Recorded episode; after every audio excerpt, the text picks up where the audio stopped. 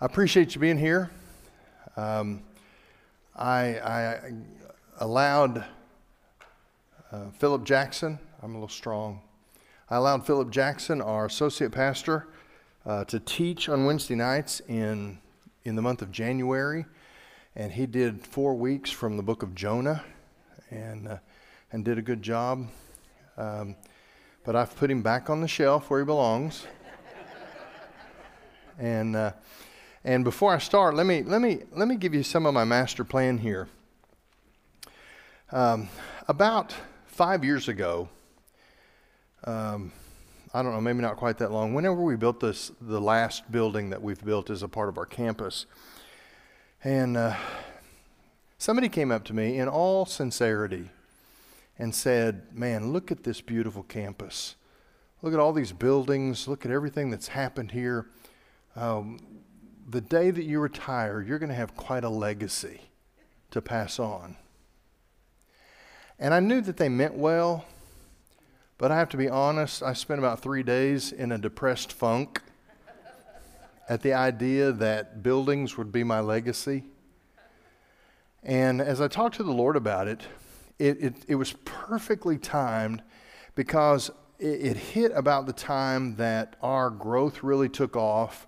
And in response to that, our staff began to expand in size, and I was able to, to bring some, some, some more people onto our pastoral team. And God really taught me that my legacy uh, is, I mean, the church is His, okay? Nothing about Evergreen is my legacy. But my legacy is the young men that I leave behind who know how to pastor in the next generation. And when I figured that out, then all of a sudden I thought, okay, I need to restructure my time so that I'm investing where I need to invest. Well, we have, we have a number of young guys, um, but also the ladies that are on our staff. Um, I just began to, to take very seriously this, this this responsibility that I have um, almost more than church members. We're structured in a way that church members are connected. They're in Sunday school classes and they're in life groups and, and they're connected in ministry teams and, and all sorts of things. My responsibility are the pastors.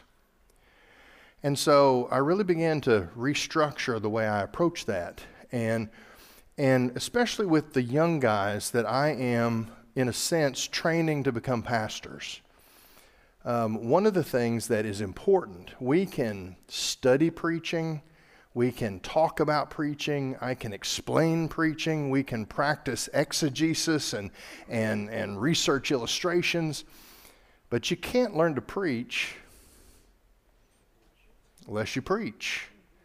And it's not preaching without an audience. So, um, I invited Philip to teach because I, he's at the he's a little bit further advanced than some of the others, and he's at the place of uh, where uh, we're talking about teaching in series. Um, but I've reserved three spots this spring uh, for other young men on our team, and then I've reserved a couple of spots in the fall for a couple of the others. So when you arrive on a Wednesday night, and I'm not teaching, okay it's not because I'm exhausted and I, I just have to have a break. There's a method to my madness. I'm creating opportunity in front of a real crowd for these young guys to teach the Word of God. So, what that means is, I don't want you to come in and go, oh, the pastor's not here. I want you to come in and sit down and open your Bible and, and give those guys feedback and give them encouragement and um, and just watch them because there's real, visible, tangible growth happening in their leadership skills and in their teaching skills. So uh, you will see others teach occasionally. Um, I'm still the primary teacher of this church. I'm the teaching pastor. It's not really a shared ministry. Um, but there's no other way for me to, to raise them up unless I give them some opportunities. Now, having said that, we're going to start a new teaching series tonight from the life of King Hezekiah. The story of Hezekiah is accounted for in the books of Second Kings, uh, Second Chronicles, and there's about four chapters in the in, in the book of Isaiah that speak about this particular king. Um, I'm going to touch on Isaiah here and there, but we're primarily going to be in Second Kings and Second Chronicles. Now, you might say, why? I mean, that's kind of an odd choice. Out of everything in the Bible, uh, you know, I typically preach books of the Bible. Why the life of, of a king and why Hezekiah? Well, one of the differences between Christianity and virtually every other religion in the world is that there are stories in other religious writings, in Hinduism, in Buddhism, there are, there are stories. Uh, a lot of times they have a real mythological feel, but it's sort of a collection of random events.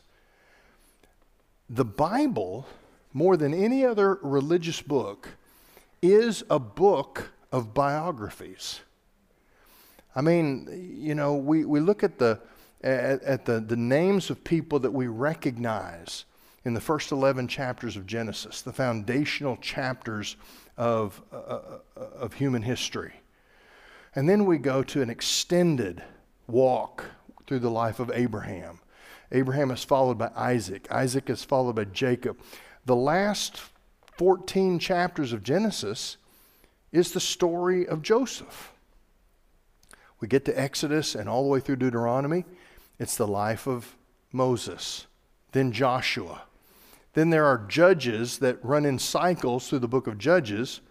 Then we're into Samuel, who's the final judge, who bridges that gap to uh, the kings, Saul, David, Solomon, then the divided kingdom. And we know about all of these people because they're not passing characters in some mythological backstory. The Bible, we, we, we can say by faith, God is the central actor in the, in the Bible. And yet, he displays his activity in, around, and through the lives of real life people with all of their flaws, with all of their shortcomings, with all of their weaknesses, the Bible is brutally honest about the characters that it covers. There's the, the, the academic word is hagiography. Hagiography simply means when you, um, when you write a, a, a biography, a historical biography, and you, you polish it up and you shine it all up so that the character is larger than life. Uh, George Washington has probably had more hagiographic biographies written about him than anybody else. It's, it's almost like he walks above the water as a saint. Well, the Bible doesn't do that. The Bible doesn't paint these pictures of, of people who are larger than life. We get to the New Testament and we have Peter, who is the clear leader, and yet Peter crashes and burns more than anybody. Um, and, and the Apostle Paul. I mean, this, this guy was the greatest theologian and church planter of the New Testament era. And yet, his own testimony about himself is let me tell you about my story because I'm the chief of all sinners. Uh, nobody deserves what they do in the kingdom less than I do. So, occasionally, it, there's value to, to teaching books of the Bible but especially the historical books of the Old Testament, like First and Second Kings, First and Second Chronicles, Ezra, Nehemiah, Esther, those oh, that, that those sections, um, they're really written around the cycle of of the lives of individuals. So sometimes there's value to zero in on a person that Scripture holds up to us always as an example of what we should be and a warning and a caution about the things we shouldn't be. And so I've done a lot of biog- biographical preaching over the years the life of Elijah, the life of Elisha, uh, Moses, most recently, um, Joseph, and, and some others. Uh, but I've never preached through the life of Hezekiah. And so as I approach this, I just decided that, that this would be a great place for us to spend the spring. This is for Evergreen the year of endurance. And the story of Hezekiah is one of the great stories because Hezekiah was king at a pivotal moment in history. Assyria was the reigning superpower. In fact, there was no superpower in human history to this point that could compare to what Assyria had become. They were they had the most massive army. They had the the widest, the broadest, the f- most far-flung kingdom. Uh, they were unparalleled in cruelty and the way that they treated conquered peoples. Um, what we're going to find out is that Hezekiah comes to the throne of Judah. Now, remember, remember the, the backstory. You had Saul, who was followed by King David. David was the golden era of Israel. David is followed by Solomon, his son, wisest man on the earth. They came far and wide to observe his wisdom. And when Solomon died, his son Rehoboam came to the throne. Rehoboam was young and stupid. He was, in many ways, the opposite of his father. And he cracked down and became oppressive to the point that there was a rebellion and the 12 tribes split into two kingdoms. There were 10 northern tribes that maintained the title of Israel, and then Judah and Benjamin in the south uh, took the name of Judah, and they became separate nations. And from that point forward, we have parallel lines of kings that, that take us through the rest of the Old Testament until, under the assault of the Assyrian army, as judgment for uh, their stiff necked rebellion against God, Israel is carried off into captivity, never to be heard from again. The ten northern tribes are taken uh, by Assyria, and that was a, a, typical strategy in the ancient world. Uh, people were less likely to, to fight and put up a rebellion if you disconnected them from their roots. So you would force march an entire people group away from their own region and territory where they were deeply connected, and you would scatter them across the empire. They would intermarry, and what you had was an empire of people who, in a sense, were rootless, no ethnic identity whatsoever, much easier to control. The ten tribes were taken off into captivity and, and disappeared into the pages of history. Hezekiah is the king of Judah, the southern kingdom, and he comes to the throne at the zenith of the power of Assyria. And he's there watching his immediate neighbor to the north, Israel, as they are attacked, invaded, conquered, carried off, and they disappear forever. If there was anybody that should have been quick to come to the negotiating table and make and cut a deal with Assyria, it would have been Hezekiah. Because he had seen up close and personally uh, the overwhelming might and power of the Assyrian Empire. The way the story unfolds, though, is very different from that. Hezekiah had one true loyalty, and it was to the Lord God of Judah. Consequently, he gives us a great example of enduring by faith in extraordinarily difficult days. And I've entitled this series, Leading Like a King. Sometimes when we study the kings of the Old Testament, we, we give into this misunderstanding. We say, well, you know, I can't do what he did. He was a king. I'm not a king. I don't have power over people. Listen, throughout human history, the greatest kings are not the ones who ruled by decree, they were the ones that ruled by leadership.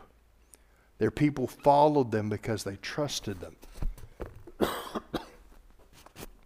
so, we're going to see in the life of Hezekiah some leadership principles that are not reserved only for kings. There are really some lessons here for those of us who are charged with exerting godly influence for the kingdom in difficult days. I mentioned at Men's Prayer Breakfast this morning. I've been following a, a story on, on Twitter over the last few days. There's a pastor that seems like a good guy. I've never met him, but I've, I've, I've followed his account uh, for, for some time. And he made the horrible mistake over the weekend of suggesting that women should recognize their God given value and they should live up to uh, the tremendously significant creatures that God made them to be and quit showing themselves, themselves off physically on social media in, in immodest ways. Now, I read the first quote, I mean, the first tweet, and it didn't even catch my attention. I just went right past it because for me, there was nothing hugely, it wasn't a big deal. I was like, well, that's true. You know, women should recognize their value. They should be what God created them to be, not lower themselves to, to you know, to, to behavior that's unseemly and immodest. This guy, this guy has been verbally savaged for days. I mean, it is nonstop because he's oppressive and judgmental and bigoted, and you can't tell anybody how they're supposed to live their lives. And why don't you just take that religious nonsense and your sky daddy, who's and, and all your book of fairy tales? I mean, the vitriol has just been unholy in the extreme. And I was like, wow. Imagine if he'd actually said something controversial. And I want to just cross paths with this guy and, and shake his hand and say, listen, brother, you do what you do. Don't back down. The reason our culture is like this, I'm convinced, is because when God created us, no matter how hard we fight against it, we, we, we push for for, for sexual freedom and we push for gender fluidity and, and we push for unrestrained uh, access to anything we want. And all we are doing is self medicating because there is this still small voice in us called a conscience that God gave us that tells us you stand guilty and you need to do something about that. And when somebody says something that even hints that there might be something wrong, one comment, one comment that, that, that a guy said, he said, you know, um, I don't know why anybody would, would believe in Christianity. I don't believe in God, and I can look at pornography anytime I want to. And then he followed it up without irony. He followed it up by saying, So when I'm depressed and despairing, I just look at pornography. And I was like, there is a lifestyle that you should commend to everybody. I mean, with no recognition that maybe this lifestyle he's so proud of is what makes him so miserable all the time. There's a testimony in his own heart that he refuses to see. But this guy suggests that there should be some standards, some values, and that sets him off. Because if there are standards or values, then maybe I'm not okay. And that might require something of me. Now, why am I, why am I giving you all this backstory? Because we're going to find in the life of Hezekiah, he started as co regent. That is, he was king in Judah uh, for several years alongside his father, who was a king by the name of Ahaz. Hezekiah is one of the four great kings besides David in the history of Judah. Ahaz, his father, is not one of those four. He was a godless man. And I want to show you um, the culture in which, when, when Ahaz finally died, that co regency dissolved and Hezekiah became king uh, in his own independent rule. Uh, historically speaking, he was probably co regent with his father from 729 to 715 BC. And then he ruled Judah from 715 to 686 BC um, on his own. He comes to the throne. Judah is in terrible condition because Ahaz was a godless king. Israel is in even worse condition, and he watches the Assyrians sweep in and take Israel out of the pages of history. And so we're going to see Hezekiah introduced. I want to start, I'm going to read, I want to read the whole chapter because the Word of God has power in, it, in and of itself. I'm going to read, um, I'm going to read Second Chronicles chapter 29. And then after we read Second Chronicles chapter 29, we're going to take that as sort of backdrop. Then we're going to go to a few verses in Kings tonight, which really give a, an introduction summary of the life of Hezekiah and, and I'll break it down for you according to the outline uh, that I've given you tonight. So, Hezekiah uh, in Second Chronicles chapter 29. It says, Hezekiah became king when he was 25 years old, and he reigned for 29 years in Jerusalem. And his father's and his mother's name, oh, by the way, if, you, if you're trying to make sense of the math, um, kings the, the account of Hezekiah's time in Kings includes some of the years when he was a co regent with his father. But, but Chronicles doesn't do that.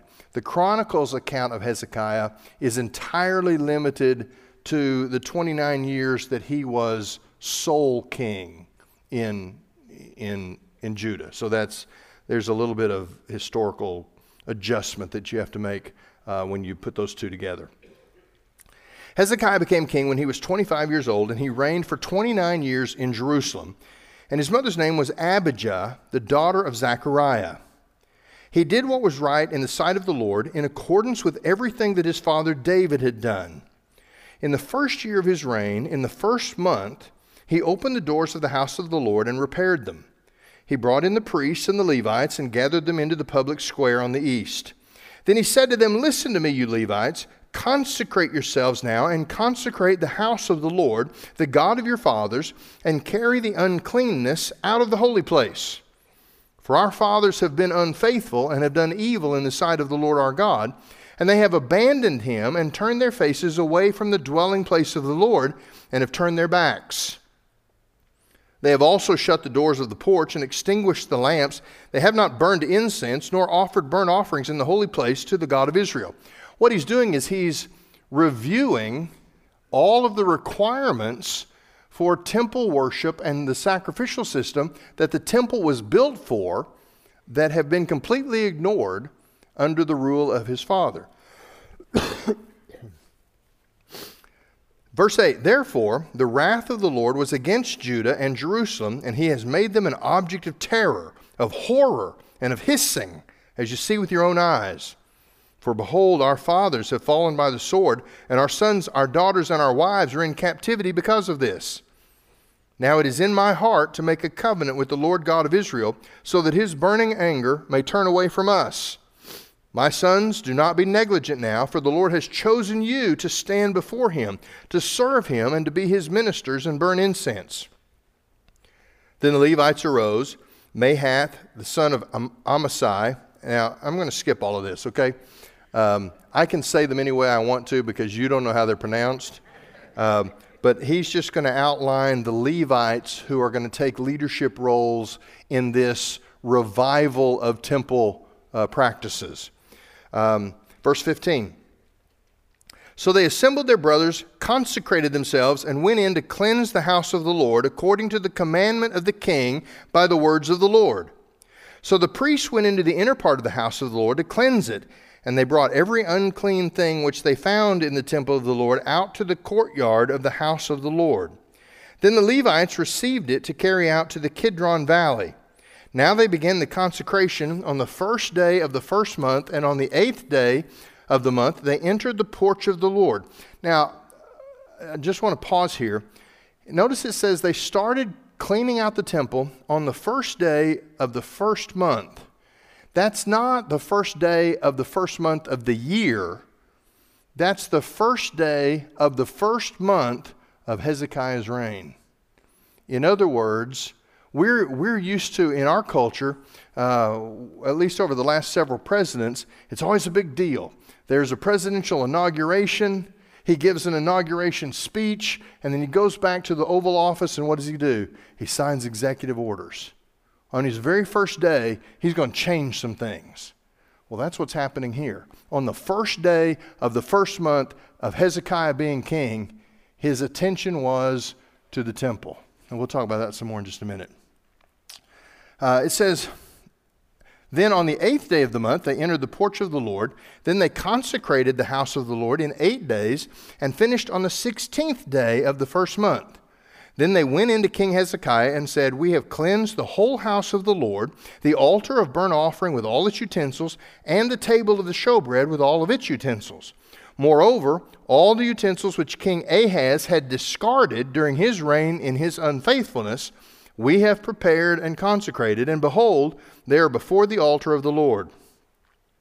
Then King Hezekiah got up early and assembled the princes of the city and went up to the house of the Lord they brought seven bulls, seven rams, seven lambs, and seven male goats as a sin offering for the kingdom, the sanctuary, and Judah.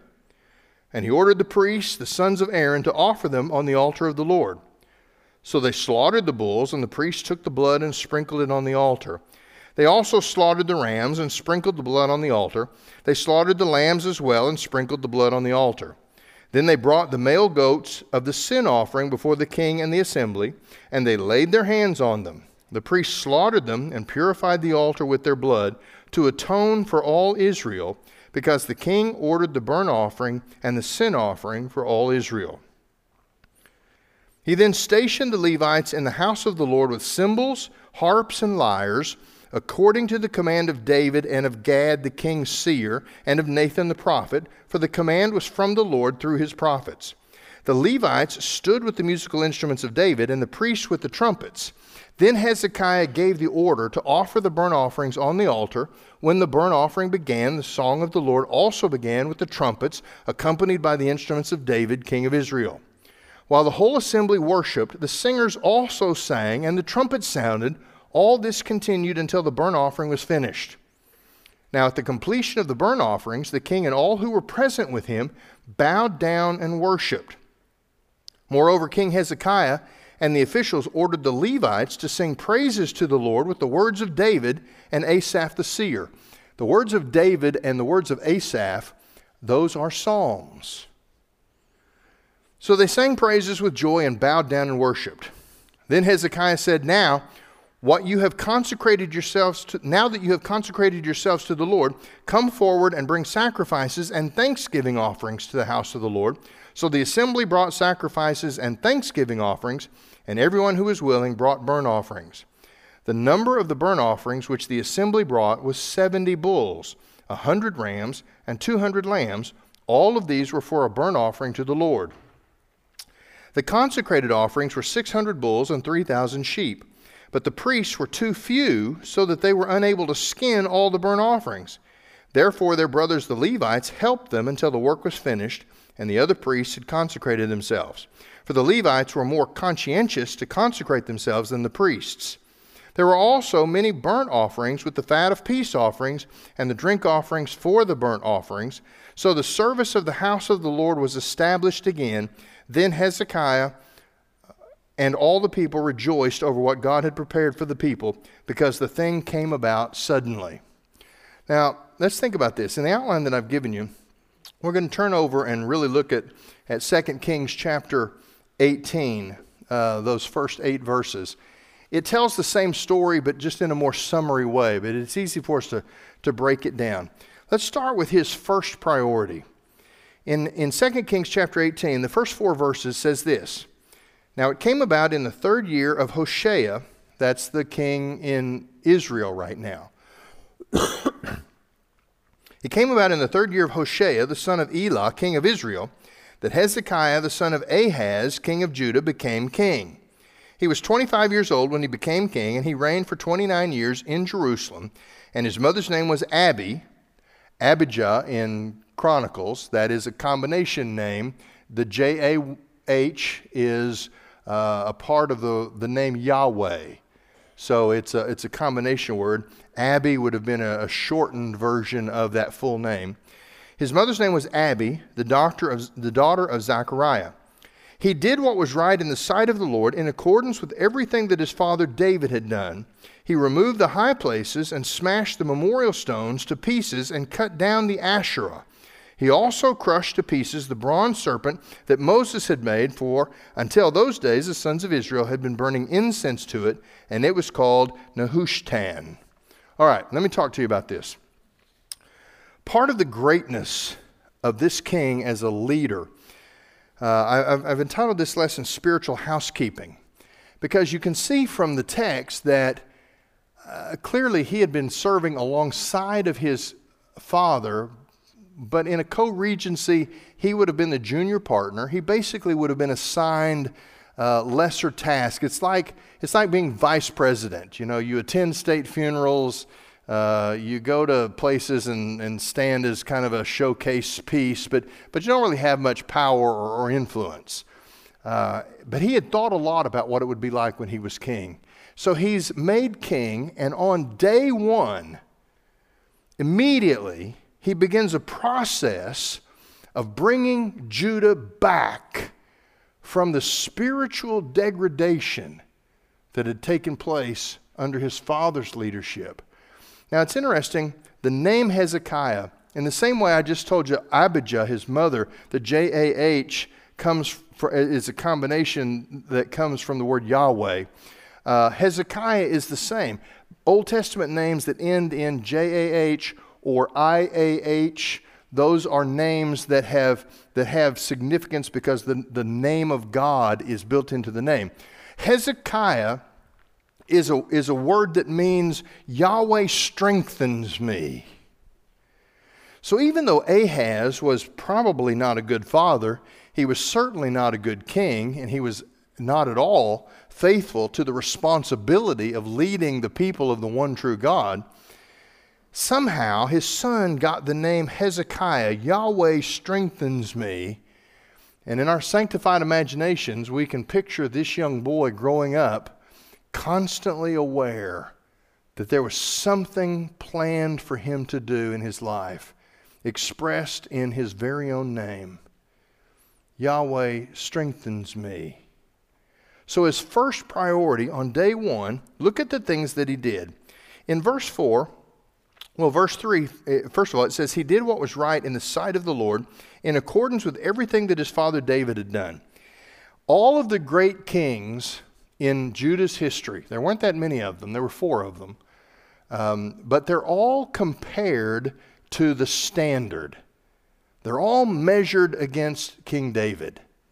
Now, when this verse 3 says, He did what was right in the sight of the Lord in accordance with everything that his father David had done, it's in effect saying, uh, he, he was in the mold of David which was the highest praise you could give a king. Drop down to verse 5. Just let me carve out one phrase from there. It says, And after Hezekiah, there was no one like him among all the kings of Judah, nor among those who came before him.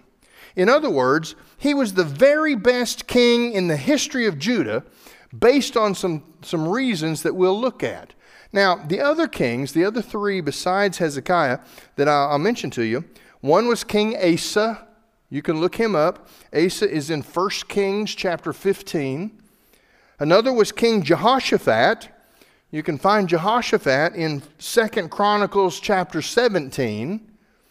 The third one was King Josiah. You'll find Josiah in 2 Kings chapter 22. Uh, Asa and Jehoshaphat precede uh, Hezekiah. Josiah follows Hezekiah. They all are compared to David in a favorable light. Um, Josiah is praised uh, pretty highly, just really kind of as much uh, as Hezekiah. But there is this powerful statement in verse 5 After him there was no one like him among all the kings of Judah, nor among those who came before him. Uh, that is a powerful statement about, and remember, in in First and Second Kings and in First and Second Chronicles. By the way, in the original Hebrew, uh, those books aren't divided. It's just the Book of Kings and the Book of Chronicles. Uh, if you wonder why, this is a side note. If you wonder why there's so much uh, parallel in in those books, here's what you need to know: First and Second Kings were the history of the kingdoms as they were unfolding. Israel disappears. Eventually, Judah will find themselves in the same state of rebellion about a hundred and uh, just over a hundred years beyond Hezekiah. Judah will find themselves being carried off into captivity, this time by the Babylonian Empire. When they return from captivity, the last pages of the Old Testament Ezra comes back and helps Zerubbabel as they rebuild the temple. Z- Nehemiah comes back and they rebuild the walls around, Jer- uh, around, around Jerusalem. S- the book of Chronicles was written after the exile to recollect all the necessary history so that Judah could reestablish their, their society with the proper families who had descended within family lines because if you were from the line of the Levites, you had priestly duty assigned to you. And, and so there were, there were elements of uh, a family life that had to be reconstructed. So they cover the same period of time, but they're written uh, several hundred, a couple of hundred years apart. Uh, and, and really for different purposes. So that's why, that's why we can overlay them but they give us kind of a, a different perspective because Chronicles reads like a history textbook, while Kings reads like uh, a newspaper headline. And it's because of when they were written. Now, these are the things that, that display his first priority. Look at these verses. It says in verse 4, first of all, he, and all of this is immediately. Remember, this is the first day of the first month he removed the high places. He removed the high places. Those were places that had begun to be in competition with the temple. Um, the people of God were instructed three times a year to make their way to the temple, first to the tabernacle, but eventually to the temple in Jerusalem. And that was to keep God as the central um, identifying reality that gave the nation their significance. But as they got lazy, as the temple worship became slack, what happens is they made allowances. They would create a local, uh, uh, uh, an extension of the temple initially. The idea was well, if you can't get up to Jerusalem every time you're supposed to, just go to the local place and you can worship God there. Here's the problem they were still infected with the idolatry of the surrounding Canaanite nations that were around Israel and Judah. So, as soon as you have a separate worship place, a, an altar made of stones, uh, a pole that, that represented uh, a, a, call to look up to deity, uh, what happens is these extensions of the temple eventually evolved into competing worship places.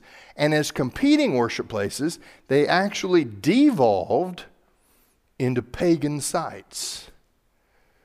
So Hezekiah comes in on day one and he says, Okay, go take them down. He dismantled the stone structures, he broke down the Asherah poles. Uh, those were the, the poles that, uh, that were a part of, of Canaanite pagan uh, fertility worship. Um, go take them down.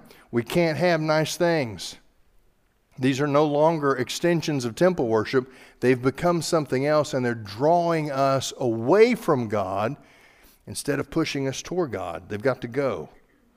But then he tells, he tells us something in 1 Kings that is not mentioned, it's not recorded anywhere else in the Bible. This is the only place. The second thing he does after he removes the, uh, the high places, the worship locations, it says he smashed the memorial stones to pieces. Oh, no, he, and cut down the Asherah. He also crushed to pieces the bronze serpent that Moses had made, for until those days the sons of Israel had been burning incense to it, and it was called Nehushtan. What in the world is that? Well, if you remember when Moses was leading the people through the wilderness, there was a time when they, as they so often did, acted unfaithfully, and God allowed an infestation of vipers into the camp, and people would get bitten by these poisonous snakes and they would die.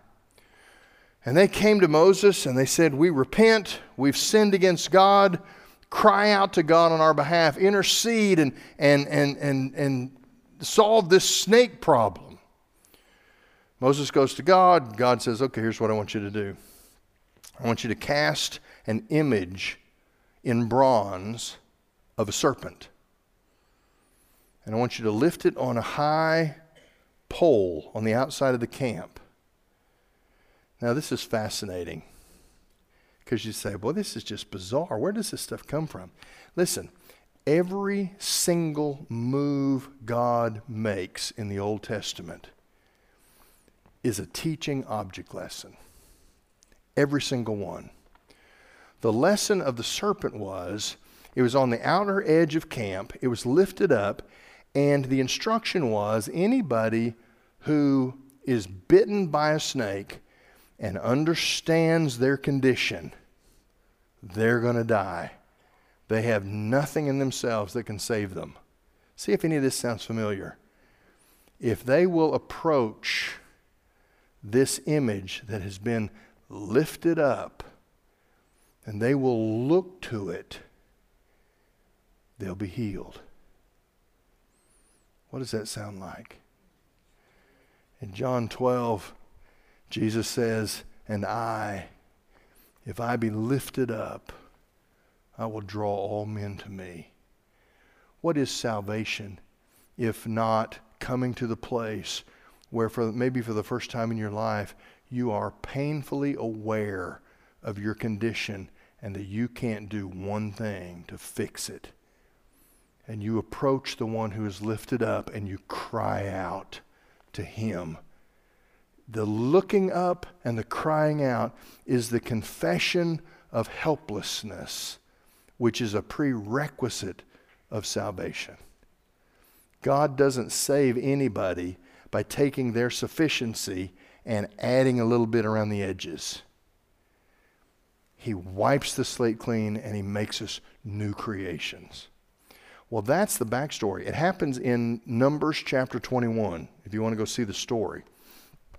What had happened in the centuries since that time is that that snake lifted up had become something of an idol. Why? Again, because the serpent in Canaan, remember they were out in the wilderness when God did this. Now they've brought it with them.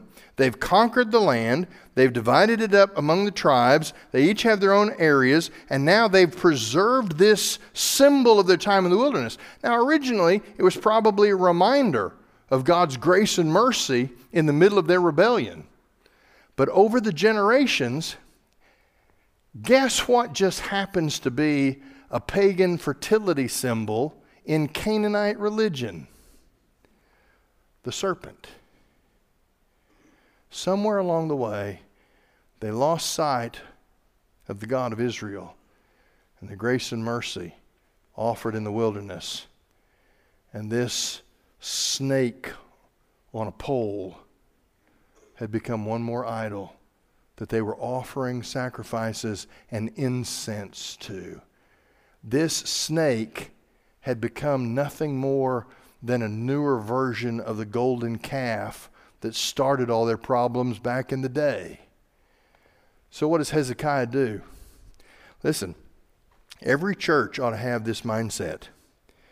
There are things that are good, and they started good, and they meant well, and they, they reminded us of all the right things, but over time they were passed along to generations that didn't know the full story or didn't honor the full story. And sometimes those things that started out good It's time to take them down. It's time to take them out because they've become not reminders of the grace of God, they've become obstacles to the worship of God. And so it's interesting. Uh, this event is not recorded anywhere else in the Bible. Uh, it's great language here. It says, He crushed to pieces the bronze serpent, He pulverized it. Number three, uh, that, we read in chapter 29 of Second Chronicles, that whole chapter. Uh, he cleansed and consecrated the temple. He started on day one. It took him a week to clean up the outside of the temple. Then it took him a second week to clean out the inside of the temple. They began to consecrate it. That is, to, to clean out those things that made it impure or unusable for approaching the true God. There were certain requirements. It had to be done in a certain way because, again, every part of temple worship was an object lesson, a visual lesson about how you may approach God. And so they had to consecrate first themselves and then the space. They had to offer sacrifices. Sacrifices involved animals that were killed because without death, the Bible tells us there's no forgiveness of sin. Justice demands that sin not be winked at, not be passed over. God can't just say, oh, aren't they cute? They didn't mean anything by it. Sin has to be atoned for, it has to, it, it has to be brought to justice. Well, eventually, there's going to be someone called Jesus who's going to do that once and for all forever. But until then, in the Old Testament, the sacrificial system was this object lesson where they would, they, there would be death, and the blood, which represented the life that was laid down, the blood is sprinkled over the altar. Why? Because the blood figuratively serves as a covering, a protection between my sin and a perfect God. When we get to Hebrews chapter 9, that's exactly what the writer of Hebrews tells us that we now are allowed to enter boldly into the presence of God. For the first time, we're allowed to be in the presence of God. Why? Because we've been covered not by the blood of lambs and bulls, but by the blood of Jesus Christ. Doesn't have to be repeated, doesn't have to happen on an annual basis. It's good once for all, forever. Okay? They had to consecrate the temple, they had to consecrate the, the priests. See, before a priest could offer a sacrifice asking God to forgive you of your sins, he had to get his sins taken care of. They go through this whole process, and Hezekiah instigates this consecration process, and it says that it was complete on the 16th day. They went in two weeks. Sometimes we say, man, I just know America's just going to hell in a handbasket. I just don't know what's going to happen. Listen, Judah went from the degradation of pagan idolatry to a fresh, clean, consecrated priesthood and temple with proper biblical sacrifices and observing the Passover and the other festivals, they made that transition in two weeks' time. That's what happens in spiritual awakening when the Spirit of God sweeps across a nation. Well, he did. I mentioned we're going to see next week in Second Chronicles chapter 30 that he led the nation to celebrate the Passover, and then he consecrated the people as a nation. And then in Second Chronicles chapter 31, we'll see in a couple of weeks, he reformed the offerings and the priesthood and other services in the temple. All of these were first priority. He didn't get ready to fight Assyria. He didn't begin an infrastructure program. He didn't eh, eh, begin uh, a social services network. His first priority was we better get right with God or nothing else we do matters. Man, just pray someday that we have leadership again who recognizes that they stand accountable before God. And they're willing to lead us to make things right with God instead of pretending that being in Washington, D.C. makes you God. Faithful obedience. In verses 5 and 6, it says this He trusted in the Lord. The writer is going to give us some marks of godliness. And the first one is he trusted in the Lord. Excuse me. What you find out when you study the history of this period is that there was in Judah two competing political parties. One was pro Assyria, and one was pro Egypt. And they both had the king's ear saying, Listen, Assyria is going to wipe us off the map unless you go sit down with them and start, you know, lining up and doing whatever we have to do to maintain our, our, our, our existence as a nation. You see what they're doing to Israel. Israel is disappearing for good. You better get right with Assyria. Then you had the other party saying, Listen, we don't need to bow to Assyria. We need to go make a treaty with Egypt. We need to partner with them. And with Egypt on our side, we can stand against Assyria. Assyria, Egypt. Egypt, Assyria. What was his choice? He trusted in the Lord, the God of Israel. Let me tell you about that Hebrew word, trusted. I love this. It's a word that means he leaned all his weight into the Lord. Listen, he didn't just try and stand next to God, he leaned hard into God. Now, think about this Assyria, they've shown, they've proven what they can do. Egypt traditionally had been a mover and shaker in, in global politics. Egypt, Assyria, Assyria, Egypt. No, I'm going to lean hard. I'm going to double down on the Lord, the God of Israel. That was the first part of his faithful obedience, a mark of his godliness. But second, look at this. I love this. Uh, it says in verse 6 For he clung to the Lord. That's a great phrase. The word clung means to cleave like ivy on a tree trunk. You ever tried to clean, clean the you know moss or ivy or something? off of a tree trunk, man, you have to peel it off because it is locked in. That's the image here. He was hanging on for dear life. There's an element of desperation in this word. He clung to the Lord. In fact, I, I just used the word cleave. He said I said it cleaved like he means cleave like ivy on a tree trunk. This is the same Hebrew word that is used in Genesis chapter 2 when a man is to leave his father and mother and cleave to his wife. We wouldn't have nearly as many divorces as we have in our generation if we understood that the words I do mean I'm going to, with desperation, I'm going to hold on to you come hell or high water because we are in this together. That's what the word means.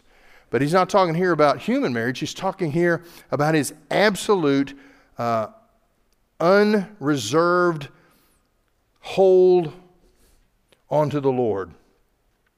It says next, he did not desist from following him. In other words, uh, a mark of his godliness, his faithful obedience, was that he followed God without a break. Here's where the word endurance comes to mind. Hezekiah is not marked by what we might call a slapdash spirituality. Many of us, me included, have had a pretty up and down walk with Jesus over the years. I'm all on fire, I'm all in, pretty casual, kind of rocking along, not really interested. God is gracious because He draws me back, He calls me to repentance. Sometimes he does it gently, sometimes he gets in my face. But this is a remarkable statement about Hezekiah. He was a man who did not desist. It's interesting that in Hebrew use, they use the, uh, the negative here, but instead of just saying that he uh, always followed God, it's more powerful to say he did not stop at any time. And this is a man that we're going to see faces some huge political and military challenges. The fourth mark of godliness here is it says, But he kept his commandments, which the Lord had commanded Moses. Jesus tells us in the New Testament that if you love me, you'll obey my commandments. I don't know what it is in our culture. I don't know if it's poor teaching from pulpits. I don't know if it's, I don't, I don't, I, I, I don't know. I can't figure it out. How did so many Christians in America come up with the idea that Jesus was a self help guru who just sort of helps us get along and, uh, and he's here to just kind of smooth the path for us and, and get us over the rough places and, and just pat us on the head and, and, and, just, just make us feel better about ourselves. He just loves you the way you are. No, folks, He loves you so much, He's not going to leave you the way you are. There's a call to live a lifestyle of obedience. Now, sometimes that's fun. Sometimes it's, it's filled with passion. Sometimes it's exciting. Sometimes it's downright hard. But if you love me, Jesus said, you'll do what I tell you to do. The Great Commission, he turned to the disciples and he said, I want you to go out and make disciples and baptize them when you make them, give them the initiation into the kingdom, and then teach them to observe everything I've commanded you. You see, from the very beginning, obedience is the first step, uh, uh, baptism is the first step of obedience, but the rest of your life is the process of increasingly following the commands of the life that we've been invited to live. Jesus didn't come and die so that we would have it easy. He came and died so that we wouldn't end up in hell. But when He calls us to Himself, it's not to just float on a satin pillow until we get to heaven, it is to live the lifestyle of the kingdom, which is a lifestyle of holiness and obedience. Those words have negative connotations because we're lazy and we're rebellious. Let me tell you something. There is a beauty to holiness when you pursue it and you experience it and you become hungry for it. And to obey the commandments of Jesus is not a burden, it's a blessing. End to the other.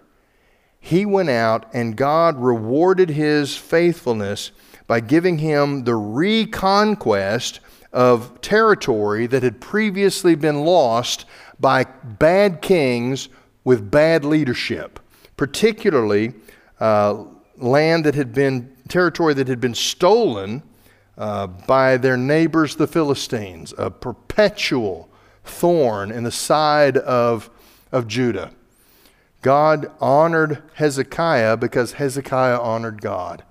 And the idea that his name means Yahweh strengthens me, that's played out because as he stands for truth in his culture, in his generation, God gave him success militarily. Now it says here in just a summary statement, he revolted against the king of Assyria and did not serve him. We're going to see that story unfold in great detail. But what we will find as the story of Judah and Assyria unfolds is that God will give to Hezekiah the most amazing military miracles in the entire Old Testament. That's what's coming as this story moves forward. Father, thank you so much. Hezekiah is going to be an exciting uh, person for us to follow, for us to learn the lessons of how he influenced a generation. Lord, we know that he was king, but we also know that that he led by virtue of the godliness of his life. And Lord, even without the power of, of a throne, you've called each of us to live a life that is a life of power displayed by the marks of godliness as we walk in obedience to the commands of our Lord Jesus Christ. Father, let Hezekiah not be an interesting historical uh, figure that just uh, captures our attention for the moment, but let this be lessons that the Holy Spirit teaches us in the weeks ahead that we can draw into our own lives and learn how, even without a throne and a crown, we can lead like kings in the generation where you've placed us. Father, let us be a faithful church. Let us impact our generation. And let us not ever be discouraged or despairing because of the difficulties of our days. Let us endure because we know the Holy One of Israel. Father, walk with us, we pray in Jesus' name. Amen.